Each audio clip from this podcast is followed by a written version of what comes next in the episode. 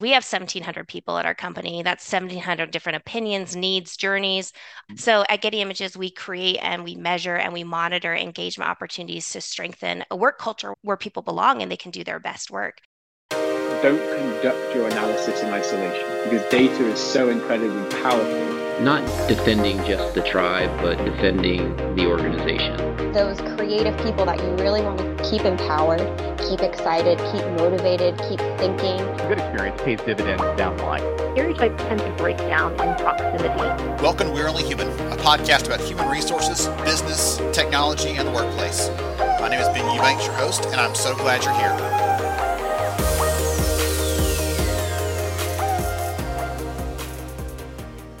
This has been Eubanks. I'm so glad that you're here with me for the episode today.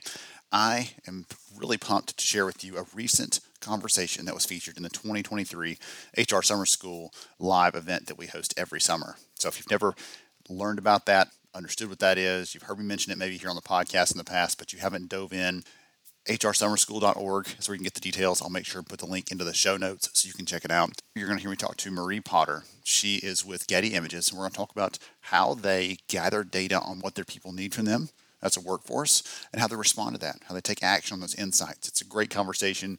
Thank you to the team at Quantum Workplace for making the connection here. It's just a blast to talk to Marie. She's a lot of fun. You'll hear her personality come out pretty quickly. I love some of the metaphors that they use at Getty to talk about supporting their people, like zoom in, zoom out. That's an image reference, and it's what they do as a business. I love those alignments with the company's culture, who they are, and how that seeps into the verbiage and the actions they take every single day. So, without further ado, let's dive into the conversation here with Marie Potter. Hey everyone, welcome. I was telling our guest here that even before we started recording, we're already like laughing and chatting it up and having a good time. So it's going to be even better for all of you. So excited to be here with all of you. Looking forward to a great conversation here with Marie. So we're going to talk about some things like how to go from gathering insights about our people to really taking action on them and some other things in that space. But before we get to that, really quickly, thank you to the team at Quantum Workplace for putting us in touch. I'm so thankful for them helping me find a new friend in the space. And before we get any farther, Marie, would you take a second and talk to us a little bit more about who you are and what you do so you can give us some grounding before we dive into the good stuff? Awesome. I can. Ben, yes, we were having a, quite a bit of fun right before you hit record. I'm really glad to be here with you today. My name is Marie Potter. I'm Senior Director of Culture and Development at Getty Images. I am working out of my home in Arizona. I used to be located in Seattle, but with a hybrid working world, my family was able to move a couple years ago. And what do I do day to day besides being a mom, which Ben and I are both parents? We shared some fun stories about that earlier. My team at Getty Images is responsible for championing the experience, engagement, connection, and development of employees enterprise wide. We're part of the human resources team, and we specifically focus on learning and development, diversity and inclusion, and people analytics. We like to say we help shape and tell the story of our people, which is very symbiotic because I work for Getty Images. With our Move the World mission, we fuel visual storytelling. It just works, it goes well together. That is a ton of fun. Goodness. Yeah again, I want to ask you 15 follow-ups to that one because I think that's just, you get that really well ironed out. But one of the things I want to I want to kick off with is I see in your bio, I did some digging, right? The obligatory stalking before you come alongside me for the session. One of the things that I see is you've had this role that's focused on culture for a while now. Mm-hmm. I'd love to hear from you as you're talking about like you are the champions of this and really communicating this and protecting this, honestly, probably in the business. What is culture Marie? First of all, it is so fun to have the word culture in your team's title and have that be part of our identity. And what is culture? Culture means we're fostering experiences that are rich. They're rich in learning, well being, engagement, curiosity. When we talk about Getty Images content, we often talk about authenticity, representation, embracing change. And it's nice because, again, that symbiotic relationship of attributing these things to our company culture. Breaking it down too, and how we talk about it as a company, we're very big on define your words. So take time to define what culture means, how we demonstrate it, how we live it, and then set the seeds so that people continue to grow within that culture. So I'll tell you really quick our culture rests on three things their principles, our leadership principles, our flexible work principles, and our operating principles. So, in order, these guide us on how we come together to do our work. They're the parameters for balancing personal needs and company needs. And they're an articulation of the preferences that guide our decision making, which includes things like resource allocation and staffing. They also help eliminate hierarchy because we focus on employee empowerment, the principles that discernment, good judgment, good decision making is part of that, and go forth and do your roles, do your work, do the best that you can using these things, leaning on these principles. They're not hard and fast rules, or else I think they would be policies. That's not what we call them. They aren't also excuses. Oh, should have, could have, would have done that. This operating principle told us maybe we shouldn't they're not that. They're actually like the steer, the rudder. They steer the ship in the right direction. So at the very start of any journey. So I would say culture, if I were to sum it up and be a lot more brief, I would say it's a continual journey. I enjoyed that so much. One of the things I've really tried to do over the years is make this very visible, very tangible, Yeah. because we can talk about, oh, that's our, that's really hard for people to wrap their minds around though. And they're like, I think I'm acting in the right direction, but I don't know for sure. Someone's got to tell me where the guardrails are. And for you to say, this is, this is the behavior we're looking for. This is what it looks like to be, right? Having te- integrity, to be Yeah. you know, focused on X, Y, Z, whatever. So I Well, really appreciate that. It's the key to like being specific, setting mm-hmm. expectations. So Ben, if you were in my LinkedIn profile, you'll probably see that one of my hallmarks is I was a camp counselor. I was since I was 15 years old. I worked at an outdoor education camp. I volunteered at a summer camp, did that throughout all kind of like the professional landscape world. And the thing I learned at a very young age, because I was working with kids, this applies to adults too, is that you set clear expectations, mm. clarity, communication. Here's what we're going to do. Here's why we're going to do it. Do you have any questions? What do I expect of you as we go through this? And if we can sometimes go back to the basics of what humans need, which I think we can go back to my camp counselor days or anything. If anyone's been a teacher in their past, they'll know this.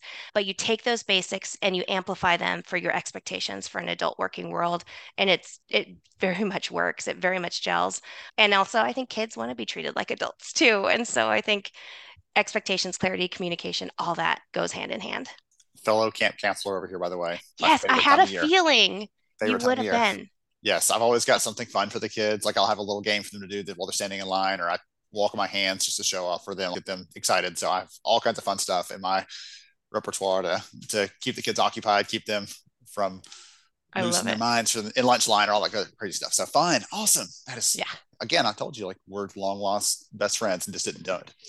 I love it. One of the things that draws in probably lots of the people here listening in is that we get into HR because we love the policies. No, I'm just kidding. We get into HR because we want to have the opportunity to touch a lot of lives. We want to impact people Mhm. positively, help them find the career fit for them, help them eliminate the obstacles that are keeping them from having their best work. And I'd love to hear from you. The difficulty of that, though, is we're focused, we're heads down, we're keeping things moving along. We don't always pull back to see what kind of impact we're having more broadly. We don't always stop to say, hey, wait a minute, I did influence that positively, or that person is in a better place because I was here. Any thoughts around that? Any recommendations around that? How we can do that more intentionally, or how the people listening in can take that breath, slow down, and actually smell the flowers. I don't know. There's probably a fun like imagery tie-in here. if I'd have thought a little bit more, I could come up with an image tie-in for the, I, the background. actually, I've got a good tie-in, and it's Okay. something that I once asked. We had an external coach. She was coming in and talking with my team about how to be better co- coaching partners in the work that we do. And I asked her once, like, how do I do this as a leader? And she said one of the best things that you can do is have a zoom in and zoom out approach. Shared with me an article, and the premise of that article was that the best leaders know when to focus in and when to pull back. I thought that was brilliant. And I, I try to apply that every day because with that zoom in, zoom out ability, I'm able to take things such as I mentioned our operating principles and use them as an overlay to help me understand where I and my team should focus, how to be discerning with our time, how to design for impact. Part of that understanding is knowing your what and your why behind all the work that you can do. When you name it, you can claim it, you can make it happen. Another part of this, I think, is having an the zoom in, zoom out part is having a really comprehensive and multifaceted listening strategy to start. Mm-hmm. So at Getty Images, we create and we measure and we monitor engagement opportunities to strengthen a work culture where people belong and they can do their best work. So we prioritize listening to employee feedback through our biannual engagement survey. And shout out because we use Quantum Workplace as our platform. So I'm so glad that they connected us because we have been friends with them for many years. It's been a long-standing, really integral relationship, actually, because their work, their platform, their advice, their insights help us ourselves garner our own insights and it helps us be accountable for how employees are doing. We include items. I like specifics. I'll give you specifics. Bring so it, we ask yeah. items around culture, management effectiveness, confidence in the business, employee connectivity and collaboration, which I can talk about a little bit more too, belonging and well being. We also use the platform to understand year over year trending data as well as industry benchmarks. So it's been incredibly beneficial to partner with Quantum Work and, and have that access to their platform and their research. I love their tagline. It's make work better every day, which I'm like, preach, put on a t-shirt, which I think they have, but I love that one. It's aspirational.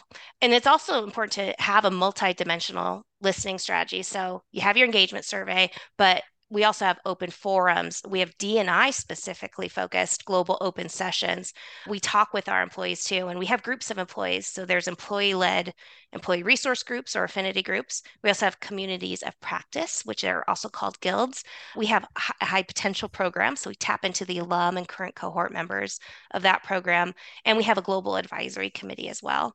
So a lot of it it's around sometimes survey data sometimes it's conversations it's that ebb and flow that zoom in and zoom out on that individual and collective experience and i think that listening strategy helps us look very broadly and very closely and helps us understand where we should be going and i talk i can give you even more examples but Hey, you probably have gonna- another question for me too No, no, it's okay. I'm over here trying to keep track of all of the like the zoom in, zoom out. I love the principle there because we have the ability to do that. Every single one of us has Yeah. the ability to pause for a second and zoom out.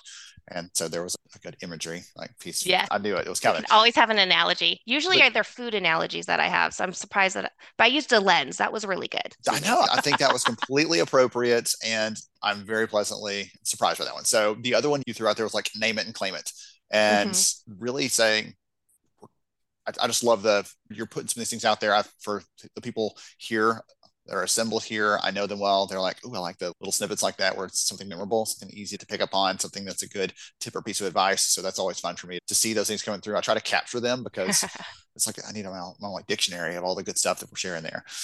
Okay, so I love hearing about the employee listening strategy. You're talking about these different facets of that. It's not just saying, okay, the survey's done. Woo, we'll check again next year and see what everybody is worried about. But no, there's a lot of different pieces, different ways, of different approaches, different.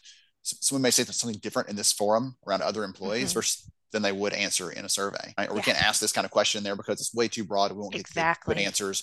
So I love that you're taking this very layered and methodical approach to that because data nerd, okay, admittedly. But the only reason I love data is because it helps us illuminate how we can serve our people better. And that, Yes. that excites me on so many levels to be able to really the data keeps us well. honest it really does Mm. and the data keeps us focused and it helps us debunk assumptions and myths and i think too often we I, and i lo- i trust my gut. I, I ha- I get a feeling about something and i want to go with it but i realize my feelings can sometimes be marred by history or emotion and so data helps again put your feet on the ground keep you balanced and give you a true sense of what's going on and so i am also a fan of data ben which is probably a good thing that i work with our people analytics team as well All right, I'm gonna throw one more. Like, I'll give you a. I'll return your great like analogies. I'll give you one really quickly, a little one liner, and then I'm gonna ask you another question about the biggest problem and challenge. Again, the audience you're listening in has asked this question before when it comes to some of these things we're talking about, like employee listening. So the thing I'll throw out there for you is I have a friend who I've made. She actually works for ARP on the research team, and one of the things she told me is stereotypes break down in proximity. So we think we may know something, like we go with our gut, or we like, oh, it's always been this way, so it's probably that way. Mhm. we get in proximity to our people, and we get a chance to listen to specifically what they're talking about, all those things fall apart. All the stereotypes come away, and we get to see really what's going on there and understand. So Yeah. stereotypes break down yeah in proximity. pull back the curtain That was a cool. And what did I use this in a meeting earlier today? I was like, let's scratch below the surface. I know they're phrases, right? They're catchphrases in a way, but then you go in and you actually talk about what that looks like for your organization, for your team, for the work you're doing. And it gets you to a common starting point to, like you said, break down the stereotypes. I love it. All right. So for everyone listening in, probably someone might have even commented this already in the session, but saying, okay, that's all great, Marie. We should just ask some questions. We could do some surveys, things like that. But what if people say things that we're not sure we can fix, or if people raise the issue Mhm. that we're uncomfortable with, or they bring the same thing up year after year and we're not addressing it? What's the answer to that? So I'd love to hear what advice you'd give because obviously y'all are asking a lot of questions. You do, unless you're very unique, you don't have an unlimited budget unlimited people resources. If you've got to limit it somewhere, how do you balance that out and say we want to know these, but we also have to be realistic about what we can accomplish? Straight up, it is totally true. You cannot solve for every unique and varied need of the individuals. We have 1,700 people at our company. That's 1,700 different opinions, needs, journeys. I can't solve for my two children's unique needs all the time.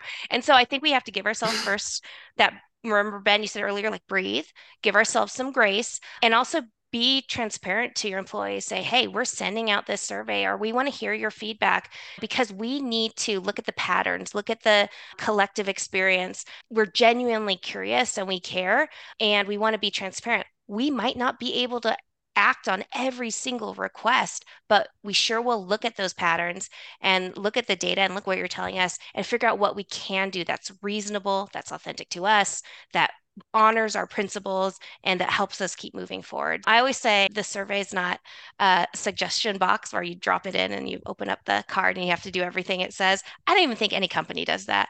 But first of all, start with that baseline reality check and be clear on that with folks. I'll give you this specific example. I mentioned connectivity and collaboration earlier. Um, in our recent years, our engagement survey revealed that employees were feeling less connected and with each other. And we're, we're a global company, so we've always worked in this kind of global time zone, varied experience.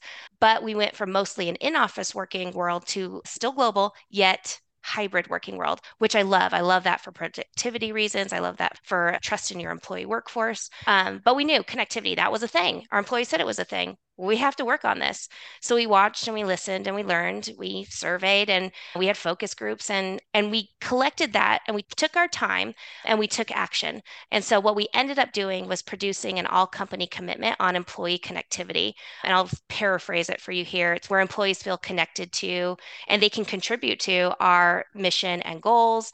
It means a basis and a network to access the right person at the right time, to share and give knowledge, to build understanding, to further inclusion and and solve problems. And being committed to that culture of connectivity was independent of employees' physical working election and location. So we named it, right? We owned it. This is what employee connectivity means to us.